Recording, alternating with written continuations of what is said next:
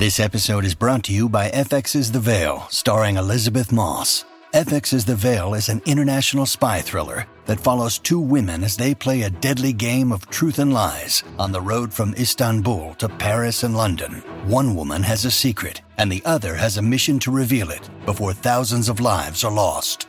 FX's The Veil, now streaming, only on Hulu. When you need mealtime inspiration, it's worth shopping Kroger, where you'll find over 30,000 mouthwatering choices that excite your inner foodie. And no matter what tasty choice you make, you'll enjoy our everyday low prices, plus extra ways to save, like digital coupons worth over $600 each week. You can also save up to $1 off per gallon at the pump with fuel points. More savings and more inspiring flavors make shopping Kroger worth it every time. Kroger, fresh for everyone. Fuel restrictions apply.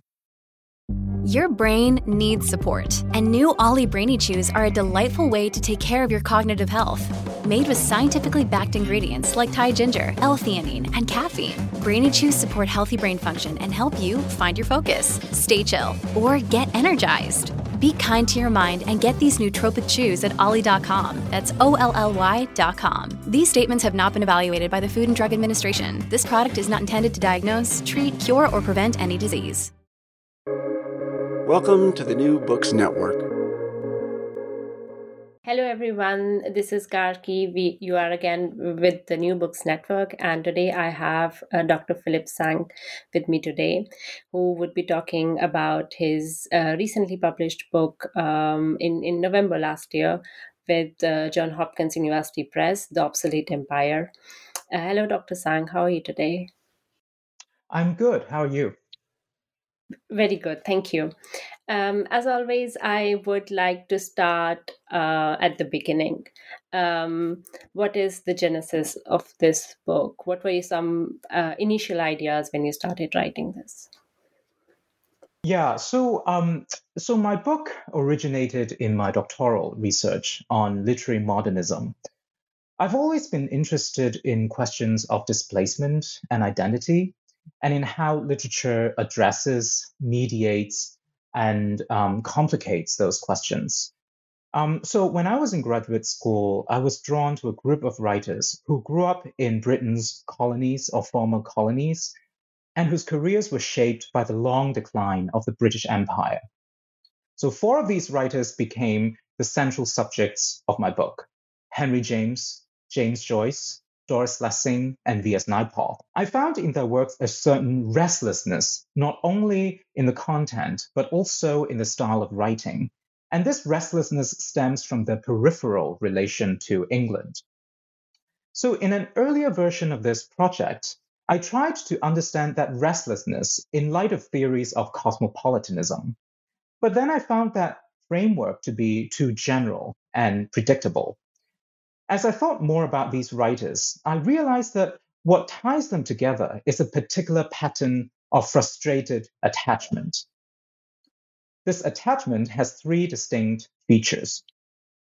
First, it is an unreciprocated or unrequited attachment, because these writers express a constant sense of estrangement or exclusion from England. Rather than fully reclaiming an English heritage or identity, they live in the gap between an exclusive Englishness and an expansive Britishness. They were claimed by the British Empire, but they were not desired as its proper citizens.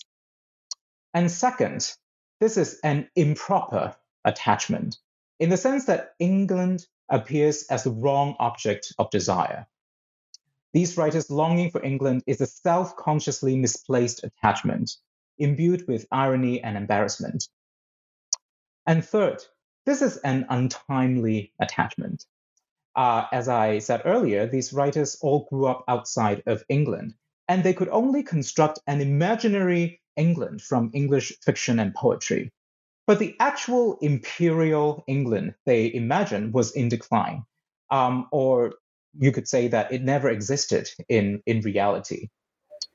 So I was struck by the consistency of these three characteristics across all the writers I look at. This frustrated attachment gives rise to that restlessness I mentioned earlier, which, as I show in my book, entails a unique historical awareness, an intellectual openness, and a, and a refusal to rest content with any fixed notions of identity and community. Um, thank you for your answer. And this is, I hope, what you mean by the obsolete empire, the British Empire that is uh, not there. Um, but you said something very interesting is that this empire maybe really never existed. What do you mean by that? Uh, so what, what what I mean is that because these writers uh, grew up outside of England um, and they uh, were avid readers of English poetry and, and and fiction, so they so the England that they um, that that they constructed uh, in their minds um, was an England that was literar- literarily constructed, right? It, it's it's a series of literary impressions. Um, it, it's it's frozen in time. It's it, it can only be found in books. It's it, it does not reflect the actual reality um, of, of of England. So that's what I meant by um, an untimely attachment, right? Like like this is uh, uh, this is an England that is in decline, that is that in reality is is in decline, but it seems frozen in time um, in the books they they read. Um, and you're right, and there are uh, a series of words that are in the semantic field that you're using uh, untimeliness, lateness, obsolescence. Um, could we um, talk a little bit more about these terms so that we can help to distinguish clearly what we are talking Sure. Uh, so, um, so one of the one of the words that I use is obsolete, right? The, the the obsolete empire. So what I mean by that is that the British Empire has left behind not only an abundance of material relics, but also an inventory of feelings that could not be easily relinquished. So let me unpack this this claim. Um, now, when we think of obsolete objects, we're talking about objects that may seem to have worn out um, or broken, but they are still there. Um, their obsoleteness has as much to do with their continual existence as with their degradation.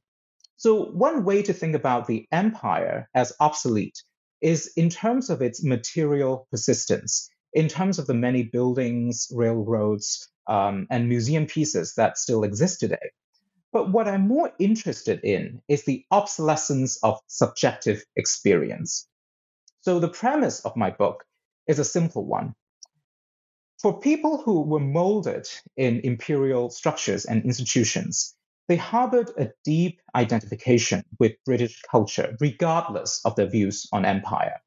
And the question that I want to ask is what happens to those identifications and desires and attachments formed during the colonial era when the political institutions that upheld them have ceased to function? So many colonial writers were, were preoccupied with this question. Let me give you an example. Stuart Hall begins his autobiography, Familiar Stranger, by describing himself as the last colonial, right? He says, Sometimes I feel I was the last colonial. So, technically speaking, there is no last colonial because England uh, still, still has um, overseas territories to, to this day. But by calling himself the last colonial, Hall is articulating a common feeling among the writers I study. Um, and, and this is a sense of being, a sense of finding oneself at the end of a historical line, but unable to move beyond that end. So to describe the British Empire as obsolete is to challenge the sequential logic of the end of empire. Instead, for the writers in my book, empire defers its proper ending and enters a state of perpetual suspension. Um, and there is also an empirical sense of obsolescence to my book. Uh, when I began this project, two of the main writers were alive, uh, but now all of them are dead. So there is a, a literal sense of obsolescence to my project in that the completion of my book witnessed the, the passing of a literary lineage, of a long succession of writers who grew up in the British Empire. So you also asked about um, untimeliness and, and, and lateness. Now, um, I think that the difference between these two terms uh, lies in emphasis. So untimeliness is opposed to timeliness, right? So to be timely is to is to do the right thing at the right time. um, to be untimely then is, is to fail at that, is to fail to establish a proper correspondence between one's activity and time. So my book argues that untimeliness is a constitutive feature of the peripheral experience of empire. In the introductory chapter, I highlight a split between metropolitan and peripheral perceptions of imperial decline. While many English writers were eager to bid farewell to their country's imperial past, their colonial counterparts did not have the confidence or resources to declare an end to an empire that was not theirs. So the British Empire became the site of what I call untimely belonging. Untimely not because the empire has run its course, but on the contrary, because it endures as a structure of desire that outlived its political lifespan. Now, the word lateness has a broader meaning. It implies untimeliness but it also signals an experience of time in which one cannot speak of chronology or development. Now, I borrow the term lateness from Edward Said's book on late style, and many scholars see this book as a departure from, from Said's earlier work on imperialism. But as I argue in the introduction, Said's reflections on lateness in fact extend and complicate his, his earlier analysis of empire. His insight that lateness is untranscendable perfectly captures the predicament facing many late colonial writers. C.L.R. James, for example, writes about his um, about his colonial upbringing in Trinidad in his book Beyond a Boundary, um, and he talks about how he doesn't want to be liberated from the colonial past, and he doesn't want to be liberated from from from from the the future of that past. So, like James, many writers from former British territories were at a loss to comprehend the demise of an empire to which they had no legitimate claim. And and this is very interesting that you say that. And why why was this? Why was this belonging or identification among the colonial subjects uh, persisting in in these colonies. Um, I mean, one would think that they would want to get rid of that, ideally, wouldn't they? Yeah, so I, I actually um, addressed this this um, this dilemma um, in the in in in the introduction. Um, I think that in um, in the study of empire or in um, post-colonial studies, attachment is is not a word that comes to mind. Uh, instead, we are more used to thinking about uh, anti-colonial resistance, um, you know, uh, all kinds of strategies to uh, subvert um, uh, and deconstruct uh, colonial ideologies. But but what I find in these writers and and and and many other writers I I, I looked at is that um, is that um, regardless of their views on empire, right? Some of them are anti-colonial, others are more ambivalent, right? They they they harbor the, the, this deep identification with with British culture, and that's why I said earlier the premise of my book is is is is a really simple one, right? I I, I accept that these writers have um, ha, have widely divergent views um, on empire, but uh, but but there is this lingering attachment to British culture uh, that in turn mediates uh, whatever views they have about uh, empire. Um, so, so, uh, so, so my book doesn't really challenge um, the protocols of, of post-colonial studies. Um, instead, I'm calling for more attention to these messy and complicated feelings toward the British Empire. Um, uh, thank you for your answer. This is this uh, leads us very nicely into the next question, which um, I want to talk about uh, belonging and otherness, uh, which you have discussed in in the beginning of the book and also uh, at the end of the book. And uh, you claim that otherness is not just a, a question of difference; that could be, I mean, easily compared with with the normative. Is is this correct? Is that yeah, so um, so I believe you you're referring to uh, the uh, the epilogue uh, to my book, in which I um, I address this this paradigm of alternative modernities. Um, so I think it's fair to say that uh, that there is a tendency um, in in literary studies um, and across the humanities to translate cultural otherness into cultural difference, right? So so uh, so cultural difference um, comes with positive connotations. Um, it it can be affirmed and um, and and and inhabited. So we're we're we're we're not talking we're we're, we're not talking talking about um, the the otherness of uh, foreign or, more, or, or, or marginal cultures. Rather, we are celebrating a plurality or diversity of cultural differences. So, um, so my so my question is a simple one, which is, when can otherness be recuperated as cultural difference, and when does otherness remain just otherness? So, I think what's interesting about um, uh, the British Empire is that is is is is this experience of of othering in time, right? This this this experience of um, of um, of of temporalized difference as opposed to uh, different temporalities. Um, you know what what what we see in in in these writers I look at is is this is is is that otherness cannot be affirmed, right? For for them, um, they're, they're, you know, they express this experience of, of otherness that cannot be viewed in positive terms, but can only be experienced as a chronic untimeliness. Um, and, and what comes with that is a series of unrequited or conflicted or outlandish desires, right? So, so, so I'm really interested in these, um, um, you know, the, these, these messy and um, uncorrectable feelings of being a colonial subject. Um, and to what extent should we take these uh, incorrect feelings, uh, these perversity, these affections seriously when we're talking about post-colonial literature?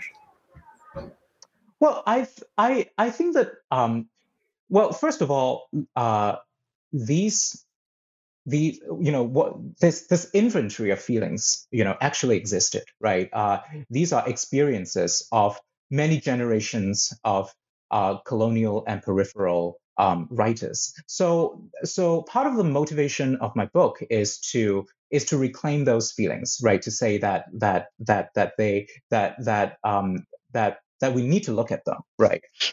Um but then i you know i but then I, I also want to think through uh, post colonial criticism's um, discomfort with those feelings, right? So, so why is it that we are uncomfortable when certain writers express their lingering attachment to imperial England, right? Um, and and I think one um, one lesson to be drawn from this um, is that is that attachment is not affirmation or endorsement, right? So, um, so I don't claim that these writers, um, you know, celebrate uh, the the um, you know the glory of the of, of the British Empire. That's that's that's not my point at all. But the very fact that these attachments are frustrated, the very fact that these these attachments are unrequited, un, unrequited and, and and improper, um, you know, it it I want to show that these troubled and troubling attachments actually coexist with other uh, political investments, including anti-colonial ones, right? So, so, so in, in, in an unlikely way, this, this self-consciously misplaced attachment, this, this, um, this unresolved complex of shame and desire becomes for these writers a rich source of intellectual um, energy, right? So, so I, so I want to show that um, these imperial attachments, which, as I said, are unreciprocated, improper, and untimely, could be as disruptive and um, subversive as anti-colonial projects. Um, thank you. Um, um, and you have read uh, these attachments in, in four authors Henry James, James Joyce, Doris Lessing, and V.S. Naipaul. Um, so the, so, um, the question begs itself why these and, and, and why not others? Yeah, so uh, so there are two main reasons why I chose these writers. Um, the first reason is their long careers, right? So these are really prolific writers whose careers spanned decades. Um, so this allows me to track the development of their aesthetics across a longer period of time. And the second reason is that these writers have rarely been grouped together. Um, after all, they are very different writers and have been associated with different canons and traditions.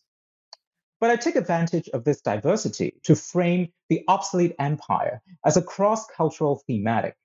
My goal is not to homogenize these writers or to argue that they share the same relation to England.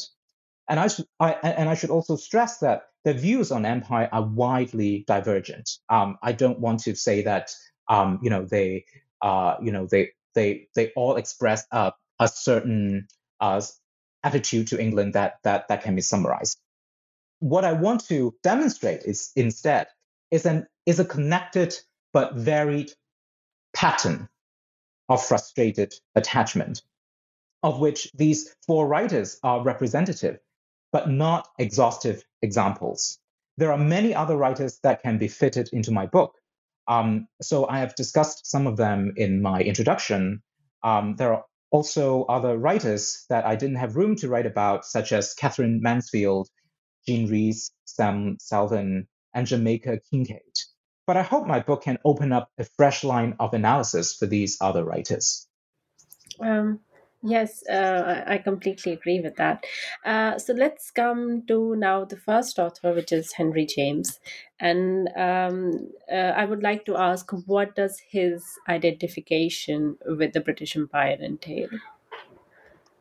Now, um, Henry James is an interesting case. Uh, in fact, you could say that he is an outlier in my project because he is the only writer in my book who did not grow up under British rule. But I was struck by how closely he fits into the pattern of frustrated attachment that I found in the other writers. Um, James's identification with the British Empire manifests itself in his Anglo-Saxonism, which is an imaginary of, an, of a single united Anglo-Saxon race across the Atlantic and all over the world. So you see this Anglo-Saxon or Anglo-Saxonist rhetoric throughout his body of work. Um, and I claim that this is not a celebration of his English heritage, pure and simple. It's not that at all. Rather, this is a peculiar imaginary filled with contradictions and paradoxes. So um, he calls himself the adoptive son of England. But at the same time, he cherishes his distance from the imperial capital. Um, he would project all these um, fantasies about um, about Britain's expansion in his essays, but he also seems to be ridiculing himself. So there's this playful ambiguity in his writings about England that not only unsettles the binary of English versus American, but also destabilizes the norms of national or transnational belonging. Right. So so this this Anglo-Saxonist rhetoric um, is not an opportunity for him to reclaim um, an English heritage, but rather it is an expression of a misplaced attachment. Uh, and and and how does how could you give me an example of how does this work? How is this misplaced attach, attachment? Yeah. So so um so um my claim is that this this this this this um this Anglo-Saxonist rhetoric um, is not a um, is, is, is not a coherent rhetoric uh, or a coherent um, ideology. Um, James would say something like, um, he, he, he would comment on British imperial affairs, uh, but he would also say that I can comment on, on them because I'm not English, right? But, but, but precisely because I am uh, a transatlantic alien, um, I, you know, I, I'm at a better position to comment on on on those issues. So if so, when we read uh, James's um, early essays um, on on England, uh, collected in his book English Hours, um, we find these um, irrational claims about England, and he often underscores the irrationality of those claims. Right? he would. Uh, he seems to try to out English the English, but at the same time, he would um, highlight how perverse uh, that th- th- those gestures are. Um, so so so that's what what what I mean by um, uh, you know this Anglo-Saxonist rhetoric being a misplaced um, attachment as opposed to a uh, a self-justified um, set of claims. Hey, it's Kaley Cuoco for Priceline. Ready to go to your happy place for a happy price? Well, why didn't you say so? Just download the Priceline app right now and save up to 60% on hotels. So, whether it's Cousin Kevin's Kazoo concert in Kansas City, go Kevin, or Becky's Bachelorette Bash in Bermuda, you never have to miss a trip ever again. So, download the Priceline app today. Your savings are waiting. Go to your happy place for a happy price. Go to your happy price, Priceline. Uh, uh, when I first read your book, I, I was thinking about since it is a question about race, um, how peripheral could this idea be? And uh, if I understood correctly, uh, when you call it, it is so perverse that it is uh, almost ironic, and that is why this is peripheral. Is that correct? So the idea of the Anglo Saxon race is not peripheral at all. What I mean by peripheral is James's relation to England. But you're right that his Anglo Saxonism represents a perverse loyalty, as he constantly highlights the irrationality of his loyalty to England. Now, what I find interesting is that this perverse loyalty yields aesthetic resources that can result in surprising effects. Let me give you an example. One of the texts I examine is the story titled The Beast in the Jungle. In this story, an English civil servant lives in fearful anticipation of an undefined catastrophe. Now, many critics have examined this text through the lens of morality and sexuality. My reading is that the story is partly a satire of an English bureaucrat. And I look at how James plays with some of the dominant tropes in British imperial discourses, discourses relating to British civil service and colonial adventure. By uncovering the geopolitical implications of the story, I show that the psychic void at the center of the protagonist's life points to a desert like emptiness, a traumatic meaninglessness that characterizes Britain's imperial project. And that's why I titled that chapter The Perversity of Empire. James is deploying or engaging with the inconsistencies and contradictions within British imperial discourses, using them as aesthetic resources for a more vigorous and disruptive social imagination. Yeah. Um, now let's move to the second author, which is James Joyce. And uh, when you begin, you talk about how and why critics are divided over his post-colonial heritage. Could you dress uh, an an idea for us, for the listeners? Yeah. So um, so um, so since the 90s, there there has been a wave of post-colonial criticism on Joyce, but most scholars would regard him as an opponent of of imperialism. They would focus on his anti-imperial ethos and the subversive energies in his writing. Um, so uh, the rejection of empire has been a long-standing critical consensus in Joyce studies. But recently, there are scholars who have begun to um, to reassess Joyce's relation to England.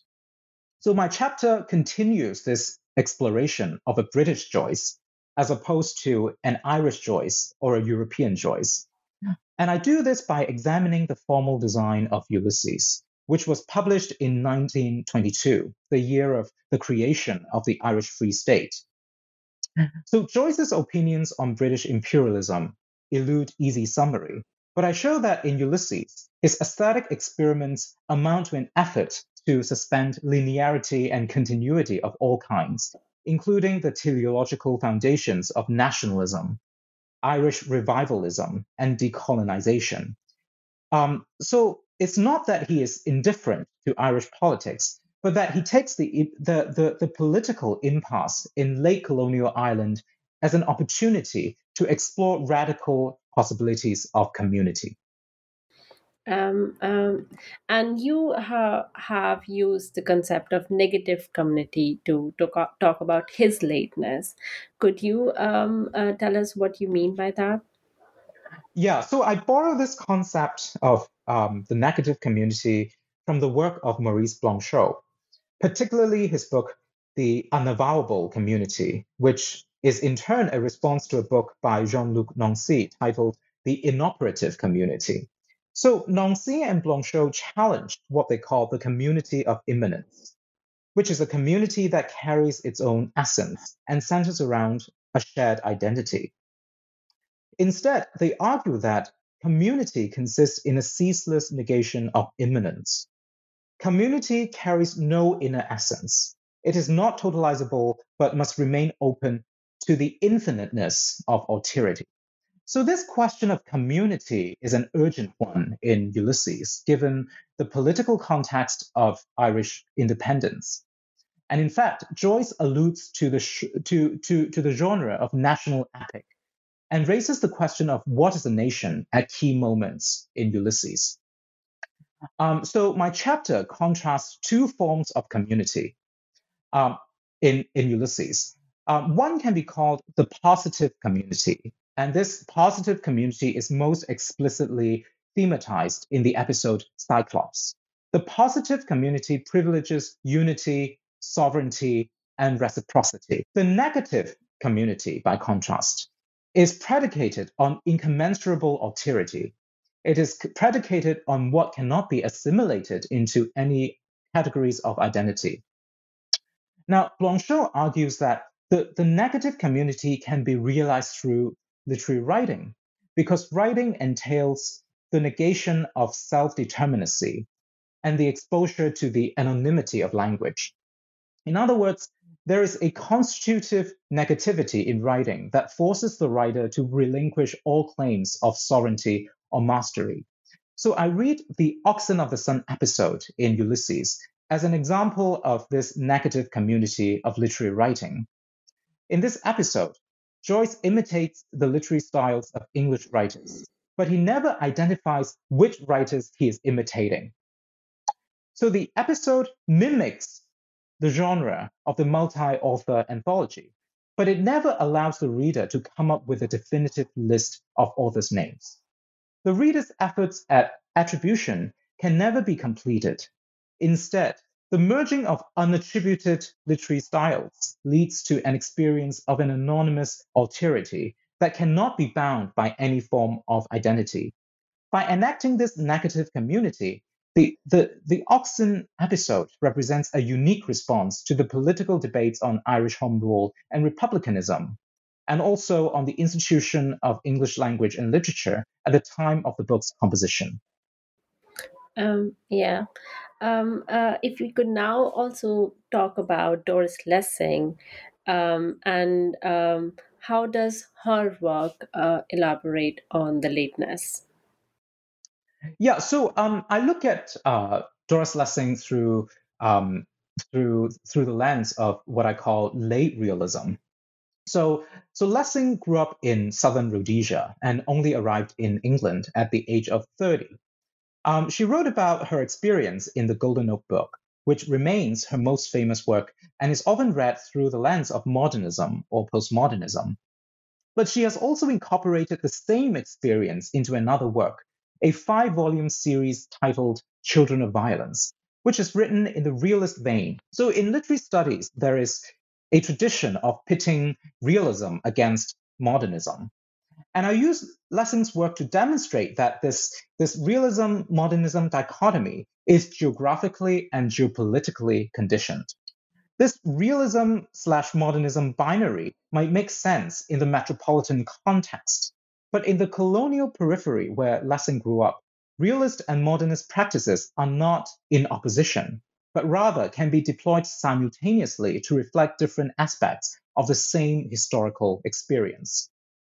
So, so in Children of Violence, Lessing sees herself as the latecomer to 19th century realism. And there is this sense of belatedness in her depiction of Southern Rhodesian life. But we can also understand her lateness in, in another sense, which is that she recycles literary genres and um, literary tropes uh, and images from, from the heyday of empire. Like the other writers in my book, Lessing's formative years in southern Rhodesia were marked by her voracious reading of English literature. But what's interesting about her is that is, is, is, is her continued investment in these outmoded literary conventions that defined uh, the imperial age. So I think a key feature of Lessing's late realism is repetition, right? So, um, so if we look at her uh, her experimental novels, such as um, the, mem- the, the memoirs of, of a survivor, uh, Lessing seems more interested in rev- in revisiting obsolete forms than in seeking innovation. She repeats familiar elements such as colonial romance, um, adventure, settler domesticity, Englishness, and so on. But then she also undercuts their original connotations of improvement and progress. So these literary remnants of the British Empire, if you will, um, are left in their fossilized form, um, and they brim with a deep sense of untimeliness. And and you say uh, that in her uh, realist fiction, she is problematizing referentiality. Uh, is, is is that correct? Yeah. So um, so let me uh, try to def- de- define um, referentiality. Um, in in so when it comes to realism in fiction, um, referentiality usually means the capacity for a mimetic portrayal of reality, right? So um, I don't want to go too much uh, into theories of realism. Um, but let me just note that there is a tendency in recent scholarship to sidestep the question of, of, of referentiality. Because, because scholars want to show that realism is not just a mimetic portrayal, right? It's not just a transparent uh, representation of reality. Rather, uh, realism is a more complex and multi-layered um, rhetorical project. And my claim is that referentiality depends on, on geographical location. Um, to put it simply, not all places have the same referential value. In Children of Violence, the narrator's favorite activity is reading. She immerses herself in Victorian novels and other English books. At the same time, she is disappointed that the colonial society she lives in does not resemble the literary England she imagines. So, in a strange way, the um, the, the fictional world in books is more real than her reality. In the first few volumes of the series, there is a sense of reality coming from elsewhere. This, there's this constant tension between the representation of reality and the worthiness of that representation. So, referentiality is at stake in Children of Violence because it is not measured in terms of mimetic portrayal, but in terms of colonial reality's resemblance to the fictional worlds in Victorian novels. Yeah. Uh, and if we could also uh, move uh, to the fourth author, um, uh, the, the critic uh, Nixon says that um, V.S. Naipaul is not a good post colonial subject. And I almost smiled when I read that. Could you tell us why would someone claim that he's not a good post colonial subject? Yeah, so um, so Rob Nixon is not alone in criticizing Naipaul. Uh, Naipaul is indeed a very controversial writer. Uh, so Nixon famously calls Naipaul the post-colonial Mandarin, um, and there are other scholars who have um, who who have accused Naipaul of of Eurocentrism, of being um, unsympathetic to colonial peoples. So I, I, I don't question the validity of um, of many of these criticisms of, of Naipaul. My point is simply that that Nixon's denigration of Naipaul as a post-colonial Mandarin antithetically projects his ideal post-colonial subject. Uh, so Naipaul is bad because he fails to contest Western stereotypes and voice alternative viewpoints, which means that a good post-colonial subject is someone who can do those things right? So, so, so because Naipaul's critics have been so specific about what he fails to do, they in effect prescribe a set of guidelines for post-colonial writing. My chapter on Naipaul shows that he is far from complacent. Rather, the value of his work lies in its internalization of the irreparable psychic and cultural damage brought about by colonial history. Um, and uh, like your discussion of the book says, that he uses enchantment um, to um, as a practice to, to to question these assumptions. Could you could you tell us how he, as an example of how he how he does that? Yeah. So um, so so I was really interested in in why Naipaul keeps invoking the child's perspective. You know, why he keeps imagining the way a child would see the world. Um, and this is most evident in his early fiction, such as uh, such as Miguel Street um, and um, The Mystic Masseur. But we can also find that that rhetoric of enchantment in his later works, such as The Enigma of Arrival. And my claim is that this trope of childhood innocence arises in a dialectical relation to colonial shame. The shame not only of being a colonial subject, but of confronting the humiliating history of colonialism. So, through the eyes of the child, Naipaul can ward off the debilitating effects of colonial knowledge. In other words, enchantment is a compensation for disenchantment. The child in Naipaul's work is an artificial const- construct.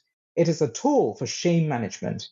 It is a deliberate effort to sustain an innocent view of the world against all odds. It is an effort to imagine a world without shame. So, to give you an example, the, the core part of my Naipaul chapter is an extended analysis of the enigma of arrival. Now, this is a difficult book to write about because it seems to crystallize the image of Naipaul as a compliant colonial uh, succumbing to the allure of, of England. I read this book as a full fledged theory of colonial enchantment.